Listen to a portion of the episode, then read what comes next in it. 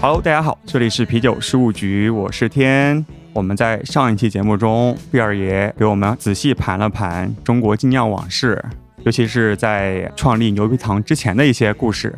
那这一期的话，我们继续请到了贝二爷，主要来聊一聊牛皮糖的故事吧。好呀，这就是我们近几年最熟悉的我们的经历了嘛。对，那首先我们聊一下当时创办这个厂牌是有什么样的一些契机嘛？就是你们俩怎么想去合伙做这样一件事情？哦，呃，我在上一期不是大概讲了一下，就是我们见面的那个那个事情啊，同一天啊，我跟高岩跟银海见面，然后后来呢，由于你想啊，高岩他是在南京嘛，对吧？他也不可能经常来北京。呃，所以呢，这个正好银海呢，那个时候是常年在北京，所以呢，我们就经常约着一起喝酒。但是更有趣的是什么呢？我们第一次在外边喝醉了酒之后，比如说我要走了，我说哎我不喝了，我走了。比如说银海也说说哎呀算了，咱们一起走吧，我我也喝差不多了。那你住哪儿啊？我说我住望京。哎，我也住望京，那咱就一起呗。结果我们就。打一辆车回去，结果发现我们两边我的后窗子能看到他家，就 就这么就隔一条马路，所以呢，我觉得其实有这个人啊，对我其实挺唯物的啊，但是依然在某些特定的时候，我在想，我说这个事情哈，你不得不去用一种这个不唯物的想法去解释它，哎，因为太巧合了。太巧合了，比如说，就是你知道牛皮糖现在我们一共是两个创始人，我呢姓金，银海呢姓银。对啊，我刚才知道的时候，我觉得你们 是后来改过名字吗？没有啊，从来都从小到大都是这样的。对我就是我，所以你看，呃，经常我们去参加颁奖啊、参加会议啊、分享会，那主持人都说：“哎，这是牛皮糖的金老板，这是牛皮糖的银老板。”然后下边就就愣了，嗯，这金银双煞是吧？呃，然后更有意思的是什么呢？我们不是第一天一起认识的嘛？后来到第二年的时候，正好高岩又来北京，也是那个时间。当时那个大白兔啊，我们也同时认识的一个女孩，她说：“哎，她说咱们今天约着一起吃饭嘛？我们一年以前是我们呃认识的那一天。”哦，好好好，就订了一个云南的铜椒火锅。后来呢？这大白兔就去了，他去的早，然后他就问那个服务员，他说：“那个有金先生定位吗？”服务员说：“没有。”说：“那银先生呢？”服务员嗯，服务员以为是来打场子的是吗？对对对，所以你看，就在这儿就讲的特别有意思。所以你看，就是我跟银海呢，当时认识了之后呢，其实也就是我们还是对啤酒的那种惺惺相惜的那个感觉啊。呃，也就是说，导致我们差不多那几年几乎天天都在一起聊啤酒。呃，因为银海呢，他是呃北理工的学霸，然后他的英文又特别好。碰到我的时候，他是在爱尔兰的一家这个芯片公司，他是芯片设计工程师。他是理工科啊，但是我呢学是艺术。所以我经常开玩笑，我说这个银海在跟我讲数据的时候，我在跟他讲审美。我们两个有的时候在这个牛皮糖的这个发展的道路上啊，呃，大部分都是这样的节奏。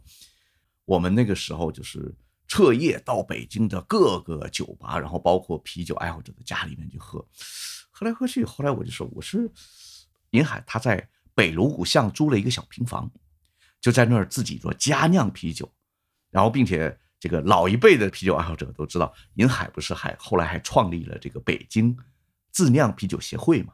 那个可以说是中国第一个民间家庭自酿啊、精酿啤酒啊这样的一个协会啊，直到现在也是发展全中国最好的一个协会了。您还是创始人，我碰到他之后，我就天天跑到他的北路巷那个那个小房子里边看他那个怎么酿啤酒。那个时候他还手把手教了我酿了一款那个美式的派 ale 啊，我还觉得挺好喝的。但是体验特别不好，为什么呢？由于家酿啤酒，你知道是搬来搬去的那种大锅啊、热水啊，然后是五六十升的那个大热锅，还得我想办法，就戴着手套，然后在胡同里边，那个那个胡同里边地又不平，歪歪扭扭的，然后拿着这一大锅水。当时我还设想了一个不好的镜头，也就是万一我这遮一个跟头，这一锅热水全都泼在我身上，我下半辈子基本上就交代了，就体验特别不好。是对，然后后来我就跟严海说：“我说我不加酿啤酒了，我说你酿了我喝就行了，你酿好我喝就行了。”后来那个我们又一起参加了那个就是北京第一个精酿啤酒节，是几个外国人办的，就在那个南城。当时银海拿了几款酒，其中有一个到目前还是我们在酿的一款叫 Black IPA，是李鬼，叫李鬼 Black IPA。当时是一战成名，他因为都是盲品嘛，大家，所以呢送到那个精酿啤酒节的啤酒比赛上边，银海包揽了前三名。哇，尤其是这个李鬼，是获得了金奖第一名，然后第二名、第三名后来一公布，还全都是银海。所以银海的酿酒呢，我感觉啊，当然一方面他有理工科学霸的这种的呃这种逻辑，包括他早些年在国外喝酒的这种体验给他带来的这种能力；另外一方面，我觉得银海他在我看来哈是有天赋的，在酿造啤酒这一块，尤其酿造啤酒，他是有天赋的。所以在那个时候，我就开始就设想，我说我们是不是可以创造一个品牌，我们自己来酿啤酒？因为那个时候基本上我们也算是跃进了世界各地的这样的一些好啤酒。讲为什么没有完全属于中国人自己的这样的精酿啤酒品牌？那我们酿一个，造一个试一试呗。后来我们俩当时越聊越兴奋，正好赶上一个夏天，我们穿着这个大裤衩、大背心儿，然后我们俩还。骑自行车啊，银海穿着一个踏拉板我们到处在北京找能开啤酒厂的地方。其实那个时候，说实话，我们挺无知的啊。在现在回望的时候，真的挺无知的，因为我们什么都不知道，关于建立啤酒厂的一切一切都不知道，怎么审批、环评怎么过，对吧？你的设备怎么安装，什么一切一切都不知道，包括我们对北京。这样的大都市，比如说对这种高的用水量，然后这种发酵工业的这种小的小型的这种厂，是不是有政策、法律法规的支持，或者是亦或于它是叫叫什么那个灰色？哎，对对对对，这这些都不知道，对，都不知道。但是呢，我们还真就在燕郊那边找了一个厂房对外出租，然后呢也上了一套设备，在那尝试着能做，结果后来因为这个执照批不下来。啊就夭折了，然后再辗转，其实这其实这段时间发生了很多很多的事情。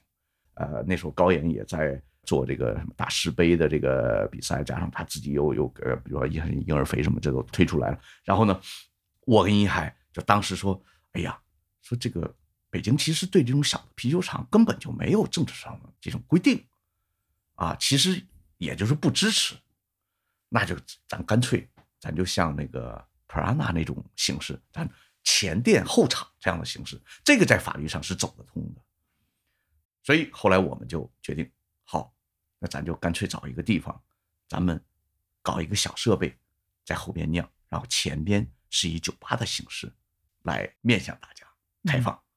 所以在一二年的年底，一三年，恰巧我就找到了我的一个过客的客人，带我去护国寺。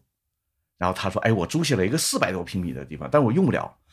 我想就用两百多平。好，另外一半你愿不愿意租？当时我印象特别清晰，是那一年的初七。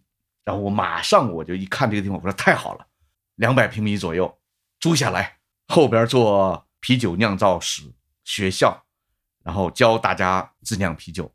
我们从美国拉过来那种三桶的设备。”然后又成立了一个我们自己的小的酵母扩培的一个实验室，然后前边十米长的一个整体冰柜，我们自己设计安装的，然后还有三十多个酒头，已经是破天荒了。那个时候，对啊，三十多个挺多的，现在也觉得现在也不 少，对，现在也不少。我们那个时候是三十九还是三十八，我记不清，反正护国寺现在还是那样，都是全部自己酿的酒吗？啊，不是，我们在设立之初啊，牛皮糖这个可以说建立品牌之初就想，我们的酒单应该是开放的，尤其是我们要多多支持中国本地的这样的精酿啤酒品牌，然后呢，去呃培养和推动中国精酿啤酒，就是生根发芽，然后壮大。这个其实我们也是有一点点责任感的。所以那个时候，甚至于我们的酒单上，连佳酿啤酒，我们觉得哎一尝觉得好，我们都上到酒单上，办各种各样的品鉴会，再加上就像我刚才跟你说的，比如说像特殊癖好者精酿啤酒节，像北京自酿啤酒协会的这样的啤酒节的创办，然后再加上我们又逐逐渐渐再把国外的一些好的啤酒再背回来，然后放在我们的酒柜当中，然后这样的话一点一点一点积累。然后最后可以说发展到现在啊，就是牛皮糖也有自己的一些这个性格，就是我们到底是想要想要做什么样什么样的店，什么样的厂，什么样的啤酒，牛逼的啤酒，所以叫牛皮糖。牛皮糖这个名字也是我起的，我觉得这个名字真的很妙，很牛逼，而且我觉得更妙的是它英文翻译啊。哦，N beer 啊，对啊，N beer，N beer 其实其实也是我 我我想的，因为正好谐音嘛。对对对对，这个呃，我我我是挺愿意这样的。当时也是这个早晨朦朦胧胧，就是似醒非醒的时候，突然就一拍脑子，我说：“哎，我说我有个好名字。”然后我对我旁边那个夫人，我拉着她手：“哎，我说我这个温妮还可以用这个名字，我们来呃创造一个中国人自己的啤酒品牌。”后来我就跟银海说，银海也觉得好，咱们就把它做起来了。所以呢，那个时候包括护国寺的这个店的呃装修啊、设计啊，全部都是我自己来的，连监工都是我，包括 logo 设计啊，对对对，logo 设计。哎，很多人后来问我说：“哎，你这个这个最近这几年流行粉色，你你你们牛皮糖怎么也是粉色？”我说不是最近的，我们一二年牛皮糖的 logo 就已经设计成粉色和黑色了。你不信，你去看我们之前的微博公号和印刷品，就是粉色。为什么用粉色？很多人问过我这个问题。因为你有颗少女心。不，哪里？对，因为我觉得没人用啊，在啤酒界没人用，那好，那我就用。所以我永远都是在想啊，就是呃反向思维啊，就是独特的啊，我们是独独立的啊，我们是独特的。再加上我们后来慢慢慢慢就是呃，由于对啤酒的理解深刻了，呃，喝的也多了，我们就赋予了我们这个企业其他的一些能量，比如说，比如说，逐渐的也是要把这个早期的那个，你看。我们不是聊过过客那个时候的那个那个感觉吗？我们也要把那部分的感觉要转化到牛皮糖的经营上边，也就是企业文化的这个上边来。你指的这种感觉包括哪些？让它有一种延续性。其实我们牛皮糖最早的在护国寺的，也就一二一三年、一四年这个时候的这个这个客人呢，其实大部分是从过客。哎，我就不断的给大家讲这个精酿啤酒，什么什么啤酒好喝，然后慢慢慢，其其实大家就最后转化过来的，啊，包括你看高度重叠的户外旅行，就是我早些年比较熟悉的这个领域，这批人，我是依然把它转化到我们牛皮糖的这个客户里。OK，所以最初是前店后厂开一家店，对，然后后来就开始去建酒厂了，是吧？对。然后到一五年的时候，其实我们就已经有了建厂的讨论，生意我们也是蒸蒸日上，甚至分店我们也都开了啊，马上都是准备要开分店了。然后呢，护国寺完全已经承载不了这么多的客人了。然后再加上确实，嗯，由于我们这些年的努力，可以说在我们的客人当中建立了很好的对啤酒的这个口碑。所以根据我们。在护国寺后边那五十升的设备，那成天，你说五十升的设备，你再酿，你能酿多少？所以我们就决定建一个啤酒厂，恰巧呢，银海那个时候他自己对成都的这些政策，然后再加上王瑞不也是做了一些铺垫嘛？王瑞那个时候正好啊，王瑞厂都已经建起来了，啊。当时虽然后来不也是经历了一些比如波折啊，嗯但后来毕竟这条路走通了，啊，银海也去跟王瑞取了取经，说，哎，早期的时候到底是怎么去跑这个手续？是不是成都那边的相对来说可能会宽宽松松一，些，嗯，然比较适宜？对对对对，然后呢，等于就你看王瑞王厂长那个时候也是无头苍蝇一样，然后终于把这个跑下来了。那正好银海回到成都之后，然后说赶紧我们也把这个厂建起来，甚至于我们也在想，是不是这是个窗口期嗯啊？当这个窗口期过了之后，是不是也是也法律法规最后布置？因为那个时候完全都是对未来都完全不知道。对，啊，不知道，一片这个茫然。所以呢，我们也是在一六年的时候把啤酒厂建起来了。成都的这啤酒厂啊，基本上都是银海在负责，包括酿酒其实也是酿酒也是更是他在负责，嗯，酿酒更是所以你是像产品经理一样，你负责提需求，啊。然后他帮你实现。我我是怎么？我是其实是负责喝，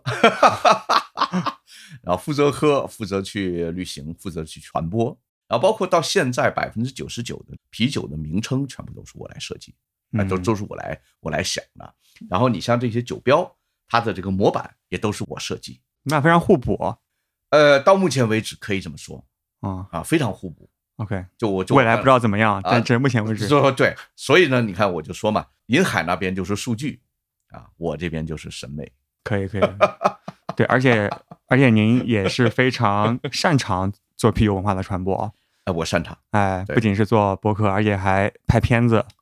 对啊，对对对对对，你看，呃，我们在一五年的时候，我这个策划了一个十二人、十二款世涛，然后十二月十二日终极的一个比赛。为什么喜欢十二这个数字啊？呃，因为那个时候恰巧就是我认为这个时间合情合理，没有任何没有其他的 OK 没有没有没有什么理由啊，对，就是开心。哎，对，然后我们去拍一部纪录片，那个时候呢是金生投的资，然后呢我呢作为策划，也是作为导演之一，然后也加上了一个主持人，然后我一起跟那个郭若，也就是后来的这个扯皮播客的我的这个搭档，我跟他一起扛着这个摄像机去拍摄这十二个人佳酿啤酒的过程，去采访他们，我们花了三个月的时间。然后甚至于我们还是专门跑到这个台湾拍台湾的佳酿啤酒的一个爱好者，所有的都找不到了，花了三个月的时间。后来这部纪录片呢叫《中国精酿啤酒革命》，这个在这个很多平台上也是能搜得到的。就在录制这个纪录片的时候，郭若就跟我提了一件事，他说：“哎，现在有一个什么形式叫播客。”我说播客，我说啥玩意儿叫播客？他就给我讲了，说哎，就得不得得不得，跟那吹牛逼，然后有个主持人啊，只要主持人能吹牛逼，那就那个好像都听，后来发现没人听，是吧？然后我一听，哎，我这个挺好玩啊！我说那咱就玩一个呗。后来想了好几个名字啊，我就后来我就想啊，我说就叫扯皮吧，扯淡的扯，啤酒的啤，他妈的什么播客呀，不就扯淡吗？对吧？对吧？扯皮扯皮，对，扯皮嘛。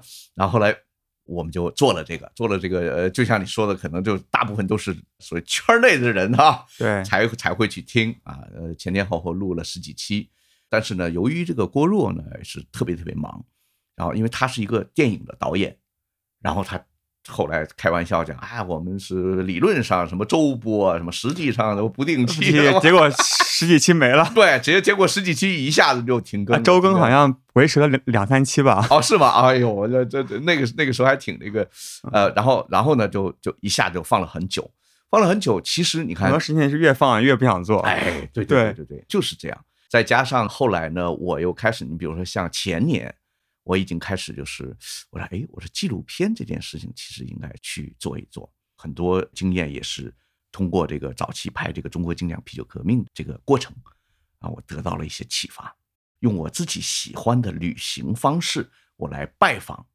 我的这些啤酒爱好者同仁们，我来把他们挖掘出来，然后让他们讲一讲他们的故事，用这个纪录片的形式去去做。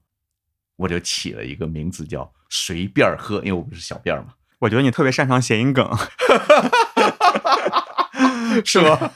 牛皮什么啊，对随便喝 对，对，扯皮，扯皮扯皮都是谐音梗。啊，对对。然后呢，就是我就开始拍那个纪录片嘛，就是就投入，然后我就用骑自行车环台湾岛的这个方式，我拍了第一季，一共四集，后来每一集是二十多分钟，然后在 B 站首播的。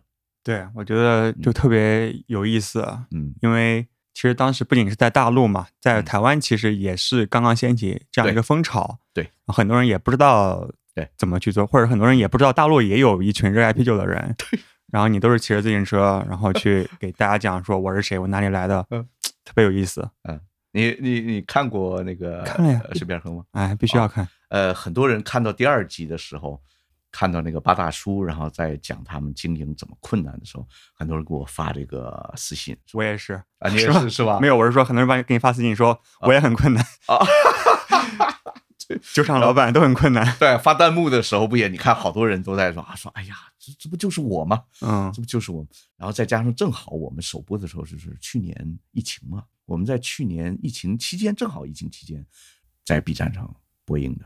那个时候大家也是心情都比较复杂，因为也是疫情搞得大家对未来也是非常黯然、迷茫对迷茫，然后也不知道这个疫情到底什么时候能不能结束啊，所以各种原因吧。而是我那个拍摄的一个过程也特别有意思，我连导演张迪生和逍遥制片逍遥我都没见过面，哇，我们只是通过电话。我恰巧那个时候在英国领奖，领我们那个 WBA 那个金奖，然后呢，我就说那个这样，咱们就约在台北见面。马上第二天我就要出发了，我自行车什么的全全是在台北就借的这个朋友的。我从英国直接去台北，然后到了台北之后，咱们当天咱们就开始坐下来聊剧情，聊剧本，聊这个拍摄的这个事儿。如果觉得行，那咱们第二天就一起出发；如果觉得不行，大家一拍而散，就当我花钱请你们到台湾玩一圈儿嗯，就是这样。后来我们就当天下午稍晚些时候，我们就在台北第一次我见的导演和见的制片。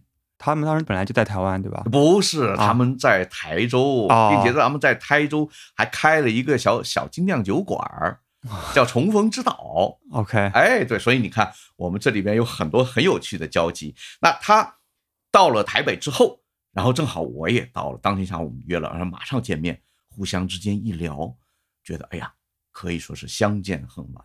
然后那等于第二天一起拍纪录片这事儿已经就不是个事儿了。然后我们就简单的把我们的这个一些合同、一些协议签了啊，我马上该付的这个钱马上就打给他，我们第二天就出发了。是你们自己付的钱，我还以为有赞助商。啊，没有，我自己是出品人，OK，所以先拍了再说，然后再说先拍了再说，最后怎么放，因为我觉得酒不等人，旅行不等人。而且还有你的台湾签证也不等你，对呀、只有十五天。对，这个签注也不等人啊。，对，然后一共是正好我们拍了十四天，我们一路上边骑边计划，然后呢给下一步做一些铺垫。我没想到，说实话啊，虽然这个我们纪录片最后呈现出来啊，稍微有一点匆忙，不是像我们之前比如说设计好剧本啊那么完美和包括剪辑体现出来那么好吧，那状态那么好，但是它是一个路上的感觉，对，就很自然，很自然。就是那种公路片。那公路片一般是开车嘛，你是我是骑车，对我是骑自行车。对，然后后来包括我们的剪辑方式，包括我们的所有的呈现方式，其实也回来之后也经过了长时间的讨论，这就是第一季它呈现的。然后到去年，正好我们拍了第二季，这就有计划了。所以在这里呢，可以说第一次剧透一下我们的这个第二季的内容。第二季其实是我们开着房车，我们从四川的成都一路经过香格里拉，到达大理，办完大理第四届啤酒节，然后再回到成都，然后再去拍摄成都的一部分内容。我们一共花了将近一个月的时间，拍了三十二个 T。我们第二季可能是六集，然后每一集至少四十分钟。嗯，因为第一季很多人就跟我讲说没看够，太短了太短了，说没看够，里边有很多很有意思内容，你们是不是担心怕这个太长了？说没有，你你多给我们呈现才好。嗯，后来我们决定第二季呢，把时长里边的故事线索多给大家去呈现出来，并且我们有了第一季铺垫之后，更有经验一些，也有经验了。也是探酒厂的形式吗？拜访人，拜访酒厂，OK，然后还有一些额外的，就是房车的旅行路上的一些事情，专门有一集是讲路上的事情是有房车品牌赞助吗？啊、有啊，真的有。啊，还真有。这个品牌叫寻星，OK，我下周末飞新疆，也是第一次租了个房车哦，非常期待。体体验房车之旅是吧？对对对对对，所以呢，去年就是呃，我们开这辆房车，然后一路呢，呃，比如说开到香格里拉的香格里拉酒厂，然后开到当然成都呢，我们开到我们的牛皮糖，然后开到其他几个酒厂当中，然后一路还有一些人，我们把它挖掘出来，我们设计了几条故事线。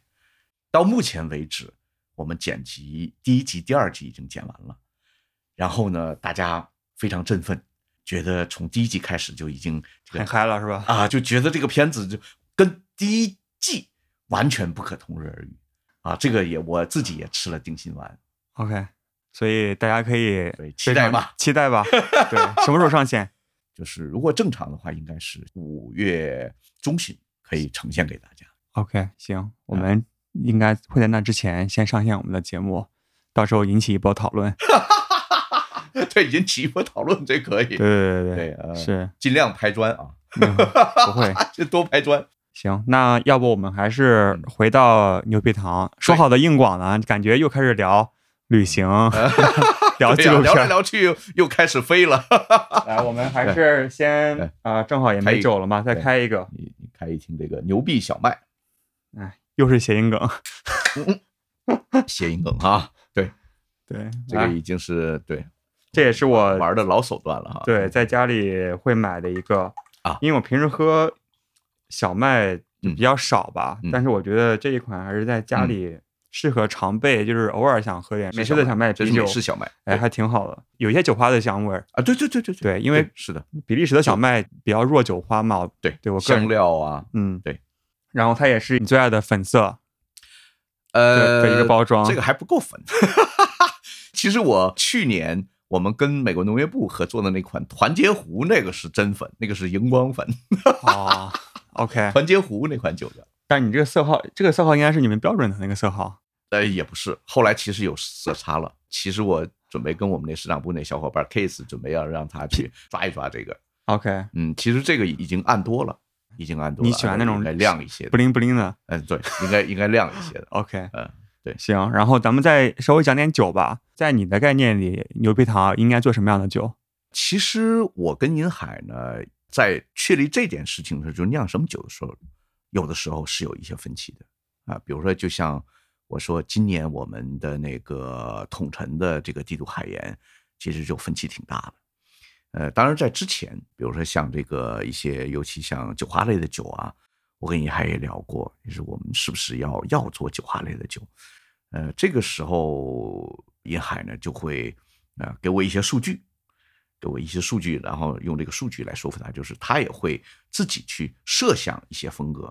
但是你比如说像这个基督海盐古斯这个风格，确实是最早的时候我们两个一起探讨的，并且我来主要提就是咱们是还是要把方向放在一些比较小众的这样的啤酒风格上。但是呢，其实这几年我们也是经历了市场的一个洗礼。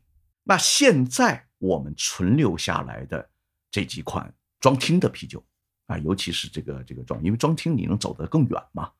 这些啤酒呢，比如说就像你现在喝的牛逼小麦这个酒，这个酒当时其实我们并不看好，它是美式小麦，然后当然也是用这种干头的方式啊。其实这是一款什么呢？畅饮型的小麦 IPA。嗯，哎，它也是就是哎，是是是，其实它是方向是这种的一个追求。对，虽然是小麦，但是对酒花的香气的要求比较高。，对对对，然后其实也是为了什么？为了弥补我们早些年我们并没有大力的推广 IPA。我跟于海呢，我们两个也是自己本身也是一个啤酒发烧友，我们有一种自己的一个对潮流的一个判断和认知，甚至于有的时候我们自己会反潮流，就你什么东西流行，我反倒不觉得我要去做。所以呢，这也是牛皮糖慢慢慢慢形成我们自己的一个风格、一个性格。就像那个时候，虽然国际上有一些比较有名的统陈的酒了，包括酒厂。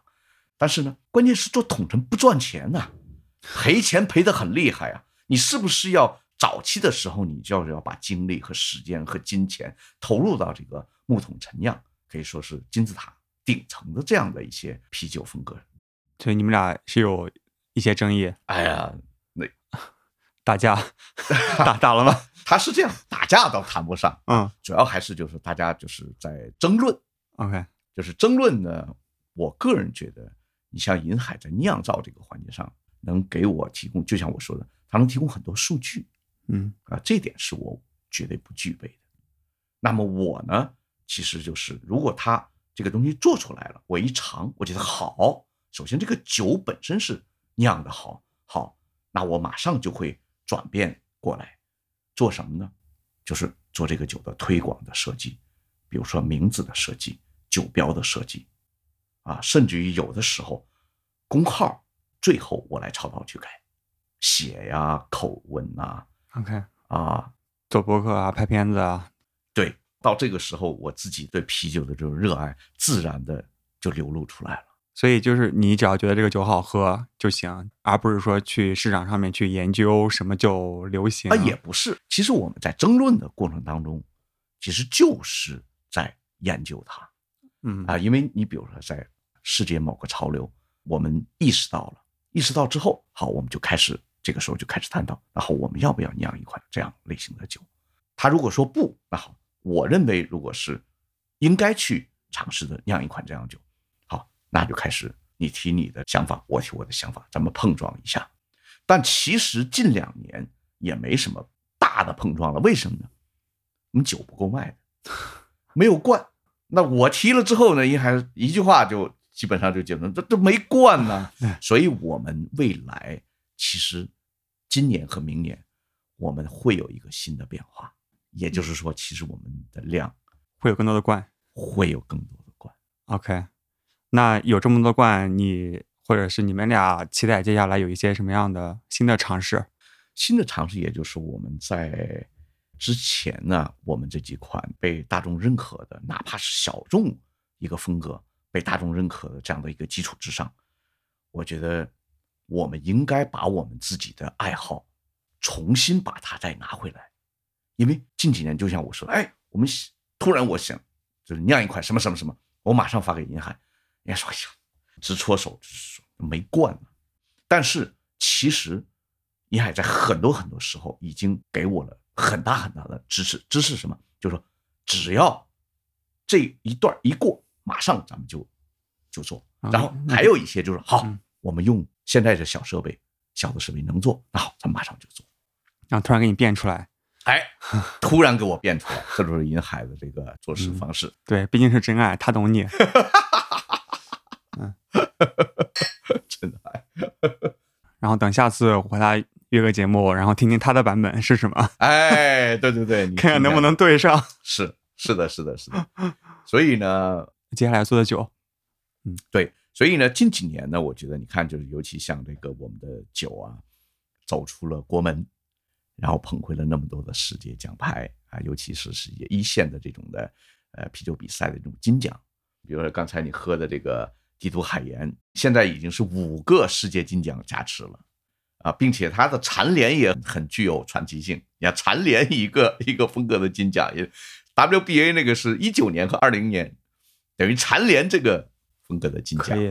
嗯所以说，这个五个金奖加持的一款酸味的啤酒，在中国能流行起来，这个我跟你说，几乎是很难设计和设想的。因为这两年酸啤酒也很流行嘛，我觉得是不是也至少有一部分也是这款酒让很多新手开始第一次体验到酸啤酒，也可以很好喝。哎，它因为非常适应，嗯那很多人第一次接触酸啤酒的时候，它不像蓝比克那么的刺激的哎，对对对，然后那么毕竟是啤酒活化石嘛，嗯，嗯，人家初级的这个普通人，初级发烧友，如果要是接触那样的一些酒的话，他可能体会不到它好在哪儿对，帝都海盐，嗯我自己发明的那个喝法特别好，啊就我在家里不是平时会买那个干的柠檬片泡茶喝啊嘛，啊啊啊！然后突发奇想有一突发天奇想，有一天晚上把那个干柠檬片放在帝都海盐里面，是个柠檬增味的酸啤酒，香气扑鼻，特别好。咱们下一次有罐了之后啊，直接把这酒给你做出来。可以可以可以可以。对，其实我看到牛皮糖的罐子上面也是印了很多获奖的 logo 嘛，现在应该获了多少奖了？到上个月为止是八十七块，国际上的还是国际金奖？我们目前为止，我跟银海是暂时是不参加国内的这样的比赛的。OK，啊，因为我们觉得还不够成熟，可能是。那有这么多的获奖经历，有没有哪一次印象特别的深刻？我们的八十七块奖牌当中啊，其中有一块呢是来自于一八八六年在英国创办的一个酿造比赛，一个人在酿造的大罐前边啊，那么一个 logo。这件事情其实当时说实话，我心里直到现在我都可以说一想到当时那个情景，我就特别激动。我去英国领奖这件事情，我是跟阿霞一起去的。哎，就是我们的那个白族女孩，然后她是那个我们的总店长。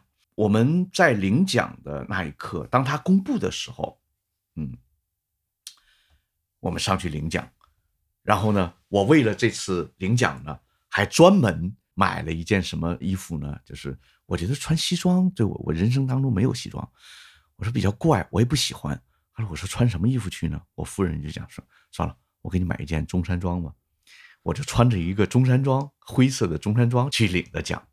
当时我们获奖的是那一年的牛比克，获了一个酸啤的大类别的金奖。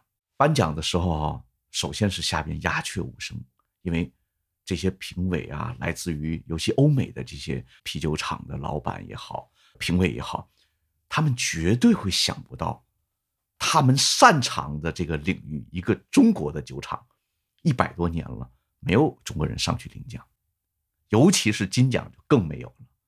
但是我们站在了领奖台上，他的赛事主席当时颁奖的时候紧紧的握着我的手，说了一句话，啊，后来我就直接这句话就可以说，就我说触动我那么久。他说了一句什么话呢？说不可思议，用不可思议来形容。一个中国的本土品牌跑到欧洲去，跑到英国这种老牌的啤酒王国，抱回了人家欧洲最强项的金牌——酸啤大类。嗯，所以呢，他用了一句“不可思议”。所以当时你听到之后触动的点是觉得扬眉吐气，还是觉得很难过？就是。他们其实对于中国啤酒的可能性好像缺乏认知。我开句玩笑啊啊，无知啊，开玩笑，开玩笑，真是开玩笑。对，其实确实是世界精酿啤酒的舞台，以往并没有聚焦到中国。但是呢，我为什么说令我触动呢？是因为可能从那一刻开始，我意识到你们演了那么久。该轮到中国了，嗯，对，所以就像你刚才说的一句话也很好啊，扬眉吐气，自我感觉确实是非常非常的良好，自我感觉非常牛逼。对，抛开牛皮糖创始人商业的这样的一个身份，那我作为一个中国的一个普通的一个啤酒爱好者来说，看到土生土长的。中国自己的品牌，自有的品牌，能在世界舞台发光发热，这一点你想想，你自己心里面能不心潮澎湃吗？对，需要需要开杯酒来压一压，是吧？好，完了，来一点，来一点，我就啊，这边有点，对呀、啊，正好有一口，来多好，压一压。对，所以你看，就是我们整个这些年的比较简单的一个发展历程，其实都是基于我们对啤酒的真爱。是不容易，来干杯！谢谢谢谢。所以接下来会有一些什么新的酒吗？就在今天早晨，我收到了一个邮件，当然不会出厅的啊。我们马上会推出几款比较小众的酒，然后在我们的门店，呃，牛皮糖的这个，比如说北北京四家店。外地有七家店，你可以讲一下哪些城市，外地有哪些？哦，牛皮糖目前是北京四家店，然后呢，在邯郸有一家店，然后在深圳有一家店，在昆明有一家店。感觉你们选店很随机啊，没有任何的规律。呃，是挺随机的，基本上都是我想在哪儿开，那就在哪儿开。啊，基本早期的时候也都是我们的朋友，然后发展成了啤酒发烧友，然后最后来找我。我觉得这个城市可爱，啊，这个朋友可爱，我就把店开起来。对。你像我们的福州店、泉州店、漳州店，我们第一个分店是开在漳州，漳州古城里面，所以非常非常有意思。福建我们有三家店，哇，前两个礼拜我刚刚去成都嘛，然后和英海见了一下。对，成都我们有一个对外会客厅会客厅，啊，对，我觉得这个名字特别有意思啊，会客厅。就是不叫店嘛，而且在上一期节目你也聊过嗯，过客刚开始的时候更像是你个人的会客厅，会客厅，所以其实是有延续这样的一个概念。对，不把它当酒吧来做，但其实是一个挺好的一个酒吧了，是的，而且还是粉粉的房子，然后路过有很多女生在那边拍照。当时我和我老婆一起去的嘛，她本来不想去，她觉得又是啤酒，每次出去玩就是啤酒。但是她一看到那个房子，哎一个一个小洋房，而且把它涂成了粉色的，她嗯她就在那边拍照。哦，他说是不是创始人之一是有女生？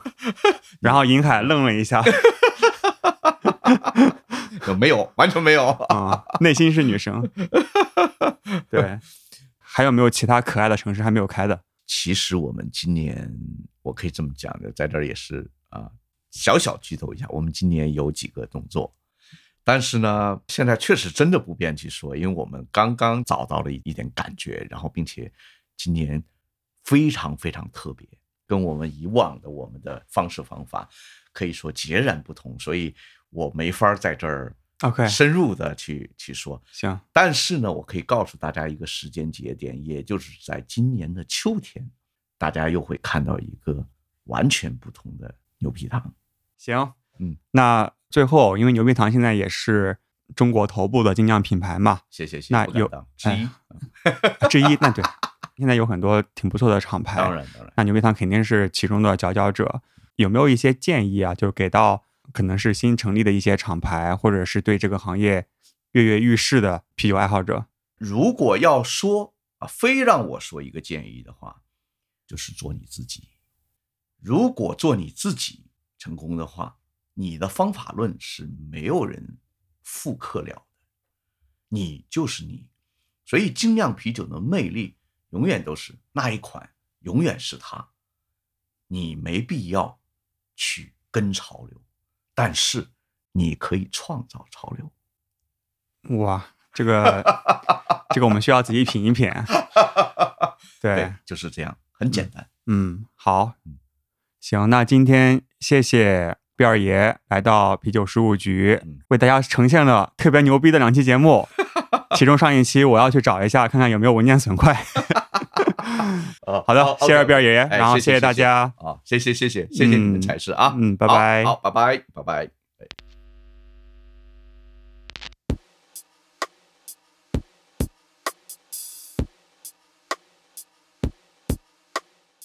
牛皮糖在全国各地的门店，包括北京、深圳、昆明、邯郸、漳州、泉州、福州的门店，均已加入啤酒旅行社计划。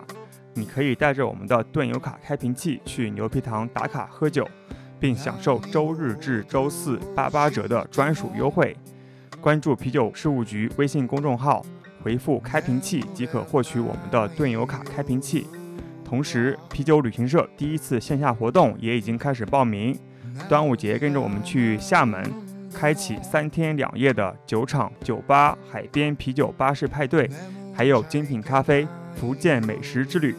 回复“厦门”到啤酒事务局微信公众号即可报名。